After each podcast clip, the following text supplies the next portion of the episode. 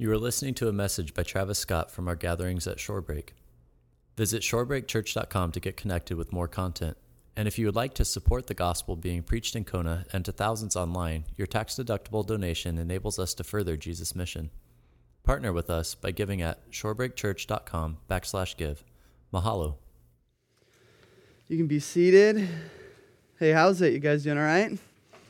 All right. Hey, it's good to be back with you. Uh, if you don't know me, my name's Travis, and I'm one of the pastors here at the church. And so it's always an honor and privilege to be uh, in the Word with you. The pastors, the other pastors, gave me a week of vacation, of which uh, my family and I were extremely grateful for. And so we ventured, traveled long and far to the island of Maui. So uh, it is good to be back, though. Um, we, I have some of my Ohana actually lives uh, on Maui and Wailuku, and so. But it's really good to be back here with our church family, and especially excited because today we begin a new series through God's Word, and so um, want to invite you all to turn in or turn on your Bibles to uh, the book of Philippians. And as you're making your way to Philippians, if you can throw your thumb in uh, and bookmark uh, Acts chapter 16 as well. We're going to be uh, kind of going back and forth within these two chapters Acts 16 and Philippians chapter 1. And uh, if you're new to the church, you're not sure what we're about as a church, our vision is simple.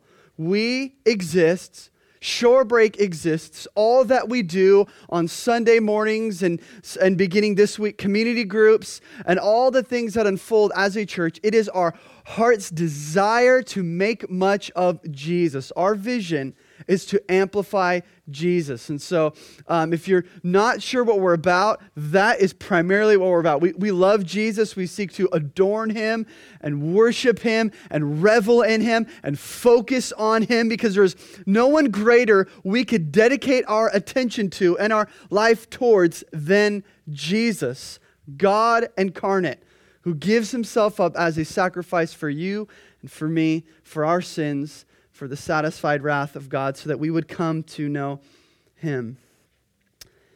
And it is my incredible and heavy responsibility to be the main teaching pastor. Um, I, I say heavy and incredible because, like many other pastors, I am going to stand before God one day when I breathe my last, and I am going to give an account to Him on how well we fed, stewarded, and shepherded this church. And that, that's sobering. In fact, that's why Paul says, Not many of you should desire to be teachers because there is an extra judgment on those who teach. There is extra judgment on those who declare the truths in the Word of God to God's people. It's been my prayer that your soul and your life would be renewed so that Jesus would be amplified in and through your life. And that this process of you becoming more like Jesus, of you growing in the gospel, would be fueled by this incredible and wonderful book of Philippians. Philippians is a book that fights for your joy. If you could sum up with one word, the book of Philippians, it is joy. And so, Paul, writing this letter, who was the author of Philippians, is trying to fight, trying to vie for the Philippians to find their joy ultimately in Jesus Christ. Joy is a theme that is uh, well woven throughout the New Testament. 59 times in the New Testament, joy is mentioned. 16 times, joy makes its way into Philippians. Jesus or Jesus Christ or Christ is mentioned 50 times in the book of Philippians. So you have joy being mentioned 16 times, Christ being mentioned uh, 60 times. And when you put these two together, when you, when you blend these all together, it shows that you cannot have true joy without knowing Jesus Christ. And when we say joy, we're not talking about when you when you you know open up your gifts from Christmas that maybe you're still getting a buzz after, or if not, probably for majority of you, it's already gone, right? Christmas, oh right, whatever. You know, my kids are already playing with the cardboard boxes and have moved on from their toys. Joy is fleeting, or at least not eternal joy. Temporary happiness is what many of us pursue, but that's not what Paul, and that's not what I mean when we say joy. We are talking about unending, eternal joy from the God of the universe. You cannot have joy without Jesus Christ. And this is the case that Paul makes, and he is going to make, as we will see in the next, yes, several months that we will make our way through the book of Philippians. Philippians talks about what it looks like to have so much affection for Jesus that all of your purpose, that all of your being is fueled by the joy in knowing Jesus. And so, if you are in a season of life where you need more joy, your life is depleted of joy. It is no accident that you are here, and it is no accident that we are going through this book because this is true for me as well. Philippians also talks about what it looks like to grow in the gospel. There's no rebuke, actually, for the Philippian church here in this letter. One of the few, if not the only book that Paul has ever written where there is no rebuke to the Philippian church, or to any church for that matter, specifically the Philippian church. Philippians seeks to reveal to us what does maturity in Jesus Christ look like for the Christian. How can you know you're growing in maturity in Jesus Christ? Whether you're 80 or whether you're 8, we should all be growing in maturity in Jesus Christ. And of course, the answer to that is joy. It's joy. You cannot separate knowing Jesus and joy, they're inseparable. Joy is something that overtakes you when Jesus becomes your king because there is joy in knowing Jesus. And so the next several months of us going through Philippians will be joy straight from the tap of the pen of Paul to our hearts off the pages of this book. So let's all stand for the reading of God's word. If you are able to stand, Philippians chapter 1, beginning in verse 1. Paul and Timothy, servants of Christ Jesus, to all the saints and Christ Jesus who are at Philippi with overseers and deacons, grace to you and peace from God our Father and the Lord Jesus Christ. God King of all, glorious and wonderful, the source of joy. May we revel in you this morning. May we come to understand the beauty and the book of Philippians by the Holy Spirit showing us Jesus. And that as we look at the background of you intricately taking all of these things and putting them together to create this unique story of the birth of the church of Philippi, that we would take and see and walk away with your desire for all people, your compassion towards all races, all social statuses, that the gospel this morning would so invade our life that, our, that there would be a takeover for Jesus this morning, God. We want to see you made much of. I pray, Lord, that you would help me to be faithful with the scriptures that you have for us this morning. That we would not listen to a mere opinion of a sinful man, but that God, we would hear from you, holy and perfect, and that you would renew our, our minds. That we would be changed that we would grow in the maturity of knowing you, and that begins with gospel transformation. So, as we endeavor in this new series, we ask your blessing upon it. We ask your blessing upon this service and this time as we are in your word, God. And it's in Jesus' name we all pray. Amen. Amen. You can be seated.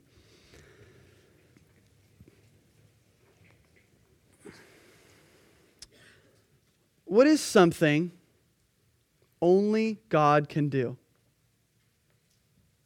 What is something only God can do?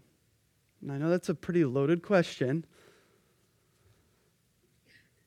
God can create something out of nothing.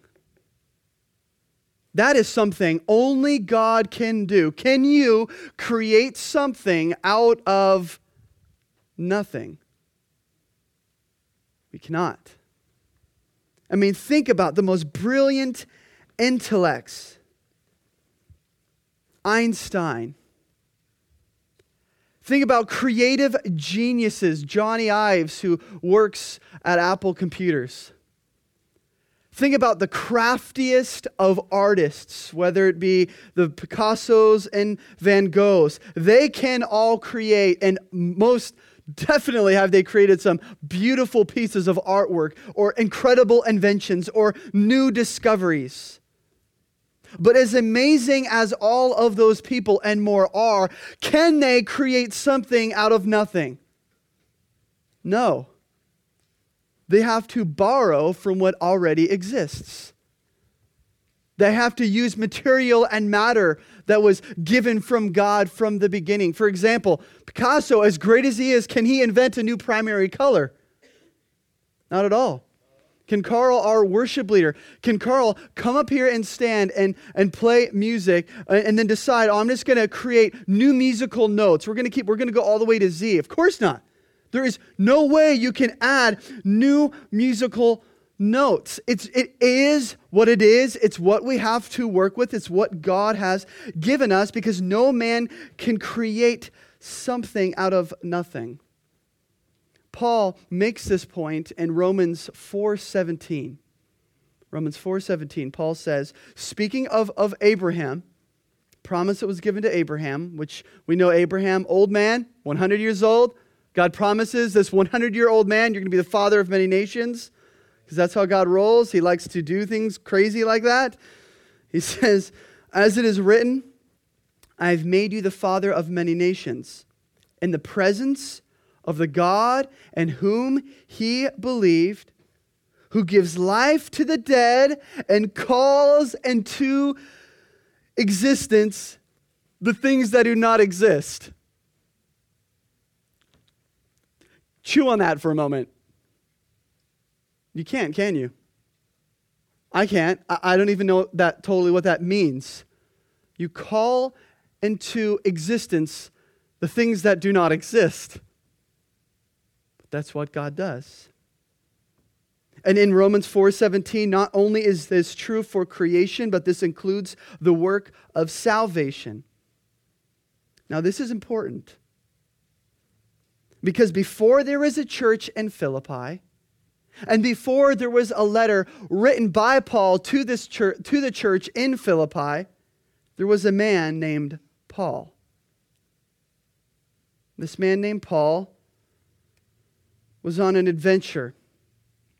20 years after the crucifixion of Jesus, a group of travelers walked off of the ship from the harbor of Neapolis. They had just come from Troas.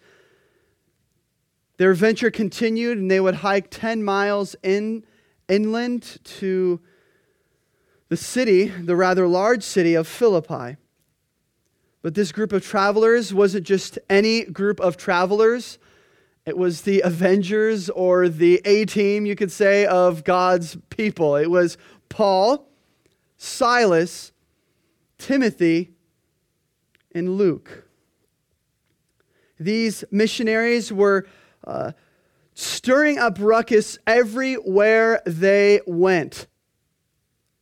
So it's not like these guys were just kind of causing some problems locally. Eventually, Acts would record that the problems these people were doing because they're so dedicated to following Jesus that they were stirring up problems in the name of Jesus and the gospel around the world.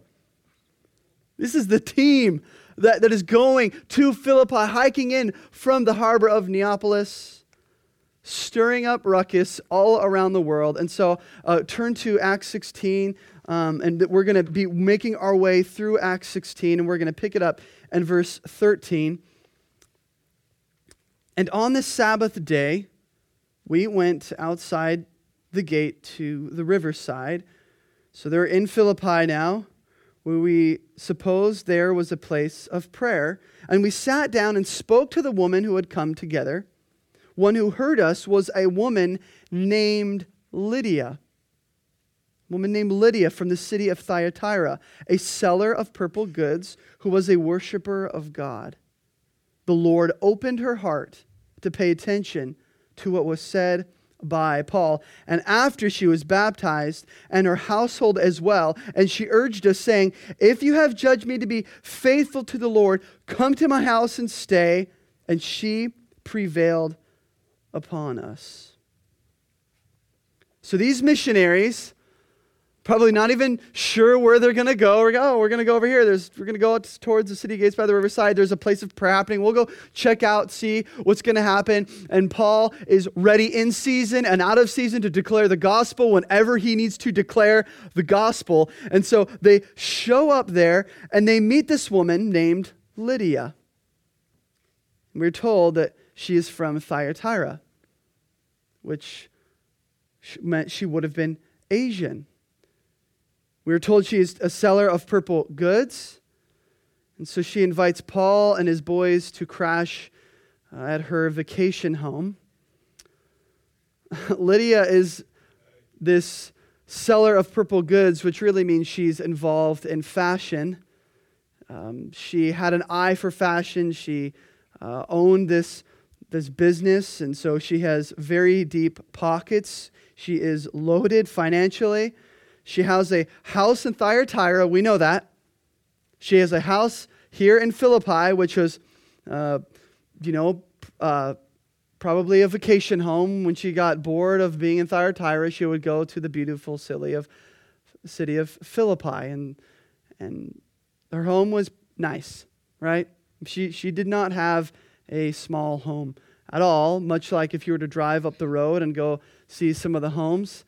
Um, and Holualoa in those areas, that, that, that was Lydia. That was her income. That was. Um, and notice there's no putting down of her income. If she's wealthy, praise God. God's given her wealth. We know every good thing comes from above. And this is a gift that God has given to her. And we are told that this wealthy woman worshiped God. So this means she is spiritual that she did not worship the pagan gods. She did not worship the, the pagan gods that were worshiped then. Uh, Rome, if you know, was, was well established government, more of an empire actually, ruling the entire world at this time. And Caesars would demand to be worshiped. On top of that, the, the Roman gods that were worshipped were all tied to parts of creation. There was Jupiter, which is the main god, which was the god of thunder. Neptune, of course, the god of the sea. And they also worshiped Vulcan, which was the god of fire and volcano.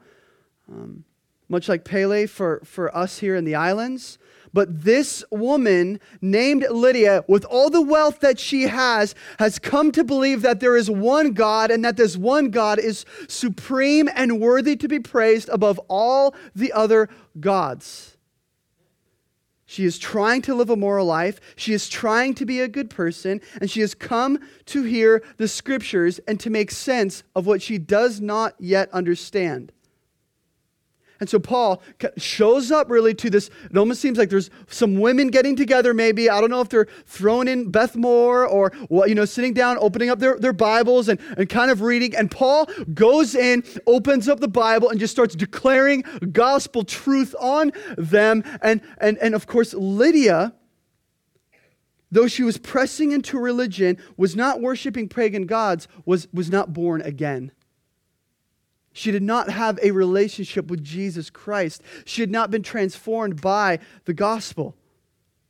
Even with all of her success, her eye for fashion, can she create something out of nothing? Can she fulfill the desire that was given by God with anything but God? She can't create new, a new purple. She can create shades of purple. She can't create a new purple. She can't make sense of her life, even with all of her wealth, because no one can make something out of nothing. And this is where we need the gospel to kickstart and awaken our desire. This is where the gospel comes in, where we were dead and our trespasses and sins and rebellion against God. The gospel comes in, invades our life. Our eyes are opened up to the truths of the glories of God. We respond and repent and worship and faith in God. Out of nothing, God can create something. Out of the nothing of our lives, we are dead. God can create something beautiful. This is the gospel. And so Paul explains the gospel to her, and her heart is opened up. Look at Acts 16 14. Beautiful verse. The Lord opened up her heart to pay attention to what was said by Paul. Even when I pray for our church on Sunday morning, for those who maybe don't know Jesus, because I'm not naive enough to think that everyone in here has a relationship with God.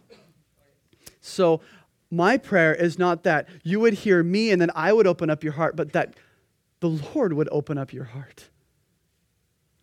Much like Lydia.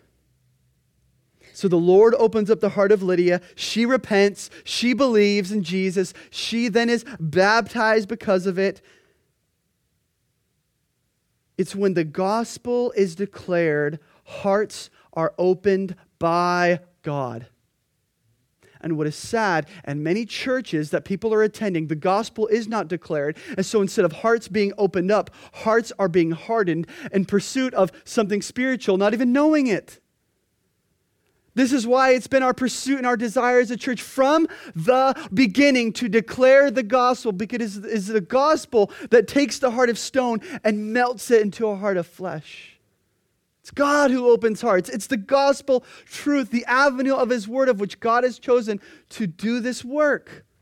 Foolish, I know. God, why would you use me and, and, and your word in this setting to, to do this beautiful transaction? Well, I don't fully know, but it's his plan, it's his desire, it's what he wants to do.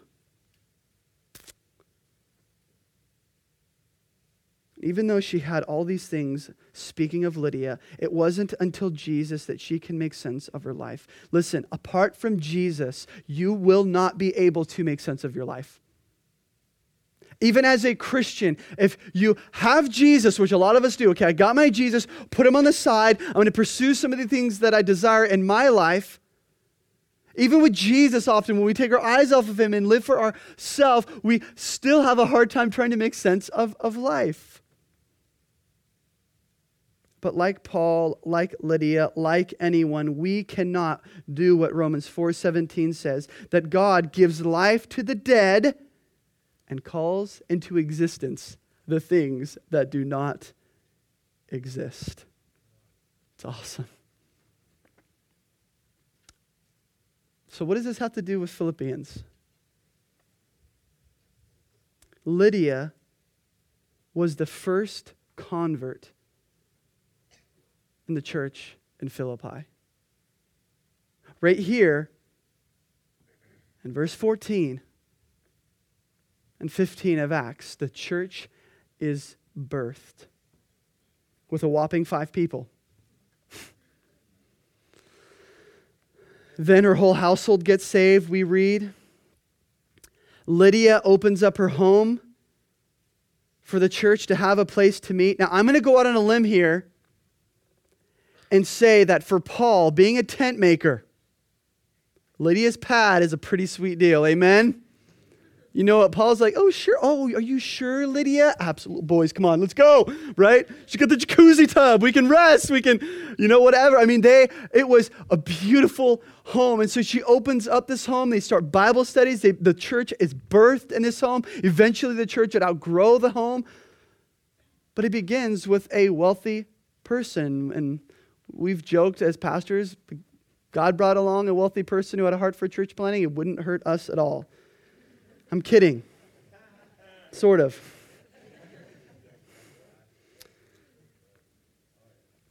And this is how the church begins. What, what happens next within the church plan is so strange. It's kind of sweet right now, right? Kind of eclectic.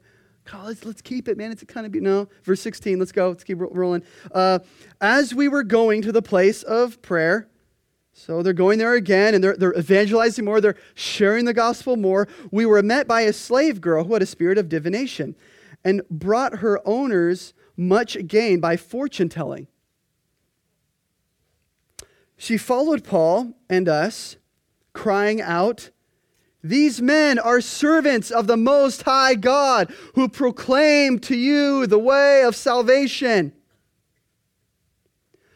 This is weird, right?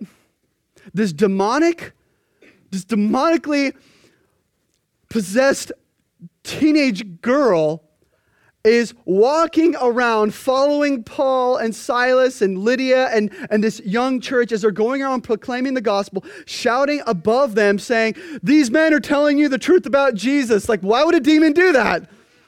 Well, a demon has to proclaim the truths of God because they know who God is, though they, they do not repent. And probably one of my most favorite verses in the Bible, um, verse 18. And she kept doing this for many days. Paul, having become greatly annoyed, said, turned and said to the Spirit, I command you in the name of Jesus Christ to come out of her.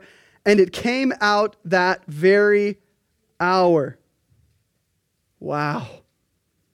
But when her owners saw that their hope of grain, gain was gone, they seized Paul and Silas, dragging them into the marketplace before the rulers.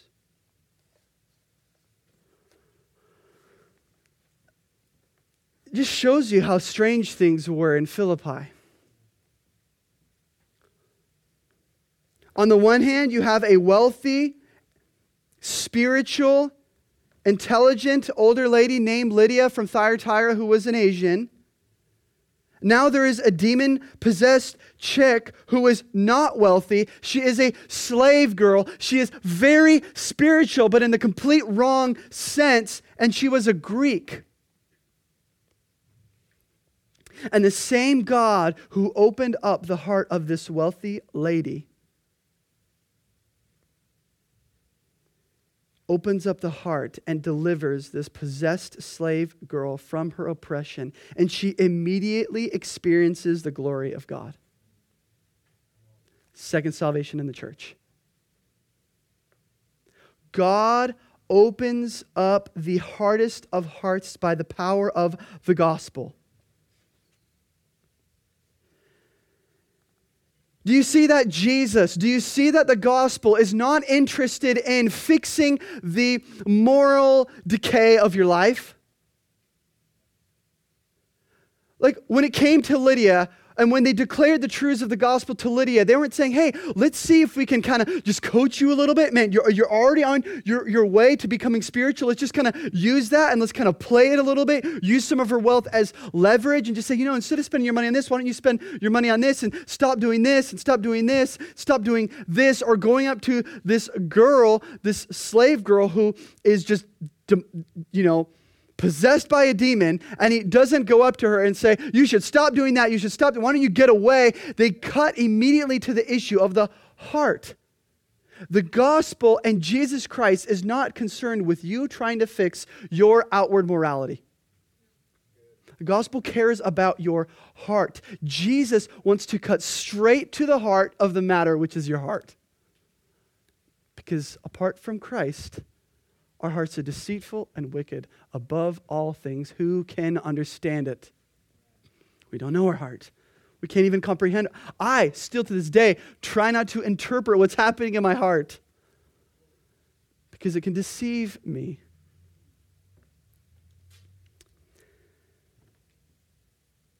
Now, while the gospel brings life to dead men, the gospel offends men who love darkness. Let's keep going. What's going to happen at this church plant of Philippi? And when they had brought them to the magistrates, so remember now, they, these people, these, these owners who were making a, making a killing off this girl, they've lost their income now. So they're upset. They seize Paul, take him in.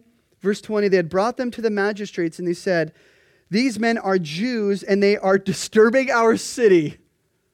Oh, how awesome would it be that for the glory of God, you would be known for disturbing our city and this island for the gospel of Jesus Christ. Seriously. Not, not obnoxiously, not annoyingly, but in love. It's funny though, Paul actually did this out of annoyance. You have to wonder at this point, Paul's like, man, why did I cast out that demon girl? Like I did it out of annoyance, and now they're, they're going to land in prison. You'll see. If these men are Jews, they are disturbing our city. They advocate customs that are not lawful for us as Romans to accept or practice. The crowd joined in attacking them. And the magistrates tore their garments off them and gave orders to beat them with rods. From that to that in a moment. And when they had inflicted many blows upon them, they threw them into prison, ordering the jailer to keep them safely. Having received this order, he put them into the inner prison, fastened their feet in their stocks. Well, that was a smooth plant start to this church plant, was it not? So Paul and Silas are in shackles it's midnight. We don't have time to continue on reading, but I'll summarize for you. They begin to worship God at midnight, beaten, battered bodies in prison for casting out, out of annoyance, a demon out of a girl, praising God. Earthquake happens, jail doors open. And the guard who was sitting at the jail, we know was, of course, Roman, because they're sitting in a Roman prison here. Philippian jailer thinks they've escaped. And for, and the Philippian, I'm sorry, the, the Roman jailer thinks they've escaped from this prison in Philippi. And, and so he takes his sword and leans his body over it, about to let go of his feet. Because if he lost a prisoner, it was his life. And Paul says, Nope, don't do it. We're still here. And this man trembles. Hearing their worship songs, but not just hearing the songs, not hearing the name of Jesus from their lips, but seeing the example that they set with their life. What must I do to be saved? says the Philippian, says the, this Roman jailer. Paul says, Believe on the name of the Lord Jesus Christ, and you will be saved. And this is the beginning of the gospel takeover. Third salvation. These are crazy, interesting, strange people. Like, left, you got a Greek girl, a wealthy, rich woman named Lydia, and, and now you have this, this Roman guard This is the beginning of the gospel takeover in Philippi. The name of Jesus is beginning to occupy the hearts of those in this city, and the church explodes and continues to grow. So now let's go back to Philippians chapter 1. Verse 1, we read, we'll read here in a minute. From an Asian to a Greek and to now a Roman soldier, the gospel has invaded their life and has broken down all social barriers, all financial gender and racial boundaries. All those things destroyed by the gospel. So that they would know the joy there is in loving Jesus. And this has been my prayer for our church that we would be a church that represents the island. Because the gospel breaks through and invades race, gender, social status, and wealth. I mean, do you think there is any other place all of us would get together in the same room right now? Not, probably not a chance. Like if you think about this, what would what would imagine this? You have a buff Roman soldier, okay? I mean, th- this Roman soldier who got saved, big, buff, strong guy. What do you think? What are the chances are you think he's hanging out with Lydia? A purple fashionista, right? I'm serious. Lydia's like, hey, you want to come over from tea? Why don't you bring the family? He's like, all right, let's do this. You know, it's like, uh, that doesn't happen apart from the gospel, right? Because the gospel breaks down all of these barriers and builds a community that is built upon Jesus. This is our unity. This is what binds us. This is what holds us together. And so, uh, when Paul, the author of the book of Philippians, inspired by the Holy Spirit, says in verse 1 Paul and Timothy, servants of Jesus Christ, to all the saints in Christ Jesus who are at Philippi, you know who he's thinking about right now, right? To all the saints. Paul's thinking of Lydia. Paul's thinking of the Roman soldier. Paul is thinking of this Greek slave girl who is now freed.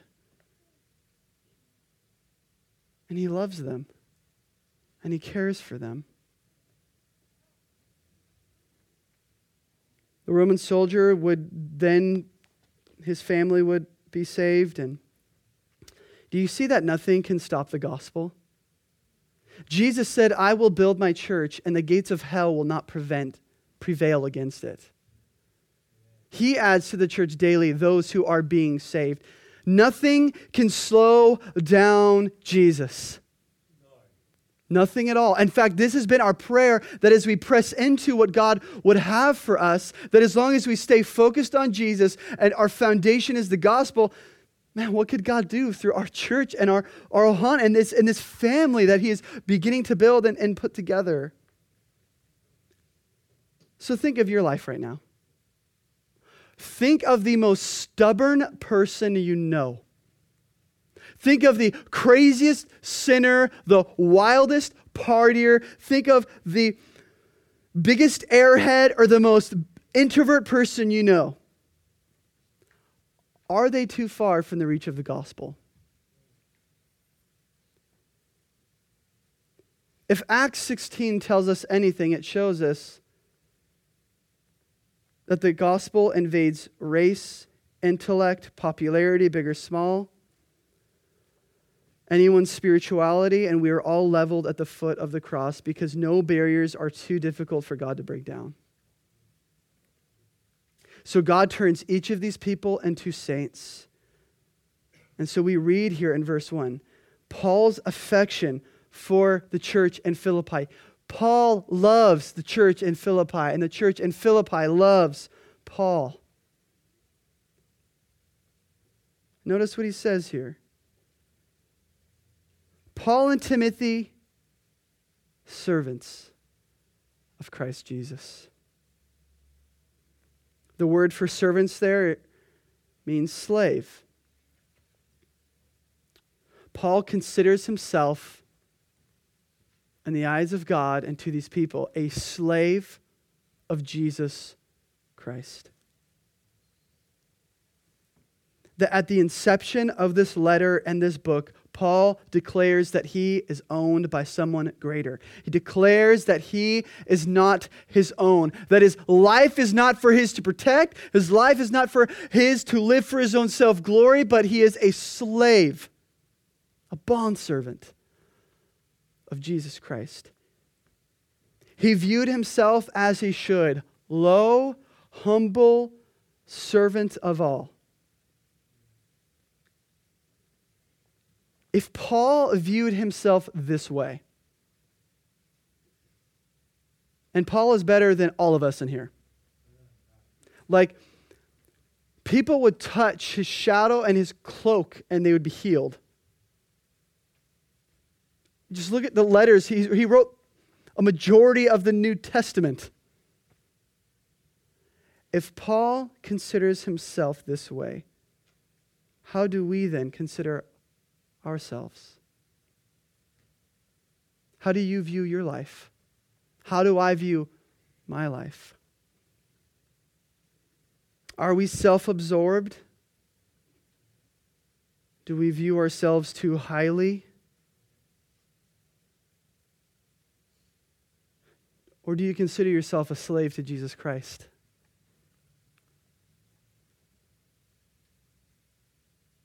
To be a Christian is to be a slave of Jesus Christ. But it's not a slave in the sense that we don't want to be, but that we love in doing so. Again, this book is for our joy. I can't wait in the weeks to come to begin to unpack what this all means. Are you bought by his blood? Are you owned by Jesus? Are you loved by Jesus? Do you serve Jesus? Do you love Jesus? We are either slaves to Jesus Christ or slaves to our own sin.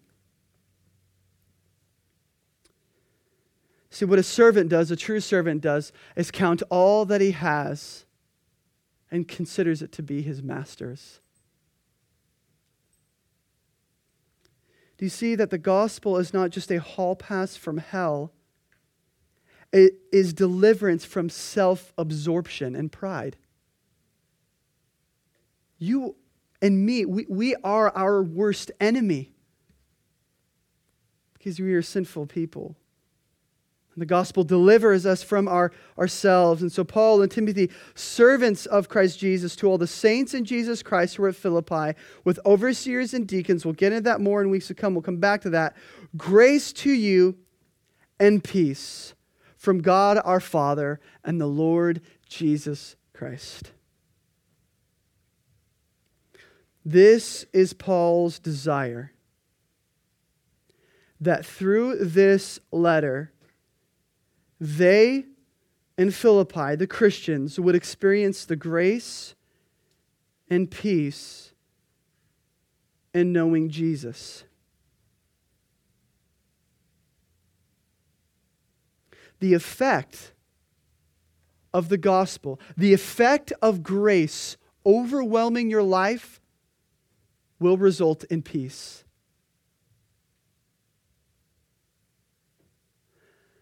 The effect of the gospel, the effect of God's grace overwhelming your life will result in peace. And so to look anywhere else for peace will leave your soul restless. And when we say grace, we mean unmerited favor from God. It is the unmerited favor from God that makes you at peace with God. See, the aftermath of God looking upon sinful man and loving them anyways, that is grace. And that is what Paul says. We'll, we'll, we'll, we'll touch it later on. Paul's conversion story alone is incredible. But let me ask you in closing are you aware of the grace of God? If you lack peace, it's because you've lost sight of grace.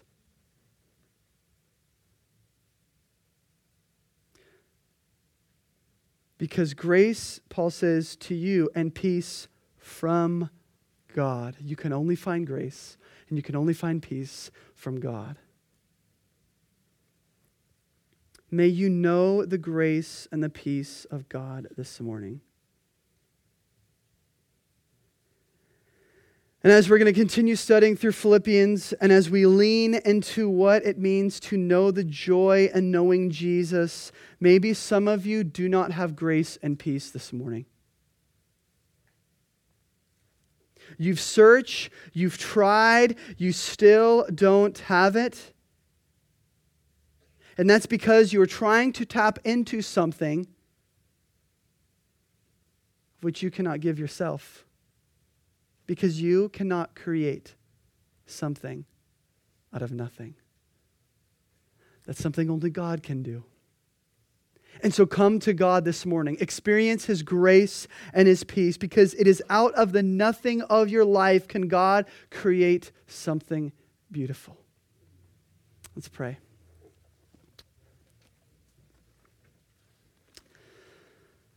Gracious Father, Prince of Peace, the God of grace.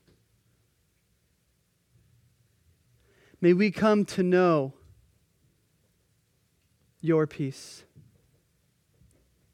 by looking at the unmerited gift you've given us, your Son, Jesus.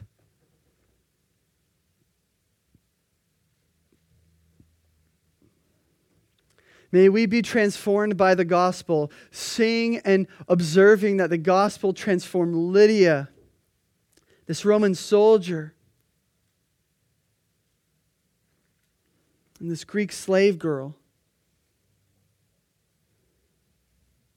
And that as you called them into life, not only did you save them from eternal condemnation in the lake of fire, but you brought us into relationship with one another that we would live in community, to be known and to know others,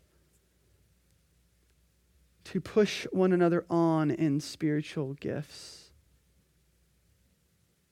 The laying on of hands, and the breaking of bread, and the making of disciples.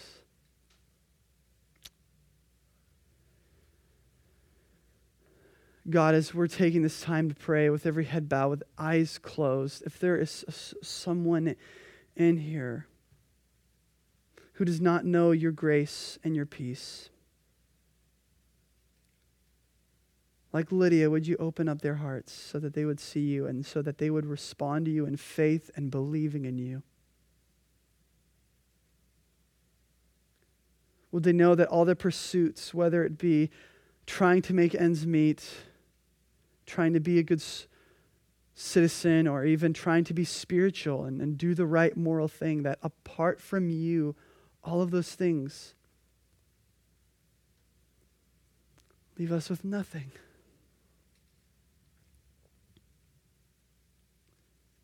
And if that's you this morning, respond to God with your life.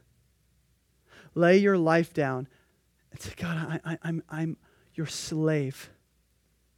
I'm your bondservant. I'm giving up of myself. All that I have, I count it as rubbish to knowing you. Take all of me, use me for your glory. I repent from my sin and believe in you.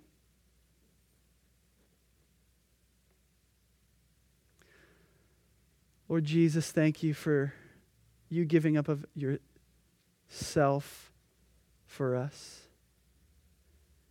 May you use this church. May you use the lives of every person here this morning to stir up our island and our city so that people would come to know you. In Jesus' name we pray. Amen. Amen. We hope that Jesus is doing a work in your life from the message that you just heard. We would love to hear how you were impacted and what was impressed on your heart. Share your story by emailing connect at shorebreakchurch.com. And if you don't know Jesus as God, Lord, and Savior, or you have more questions, send us an email to info at shorebreakchurch.com so we can get you dialed in with a free Bible and resources for your new relationship with Jesus.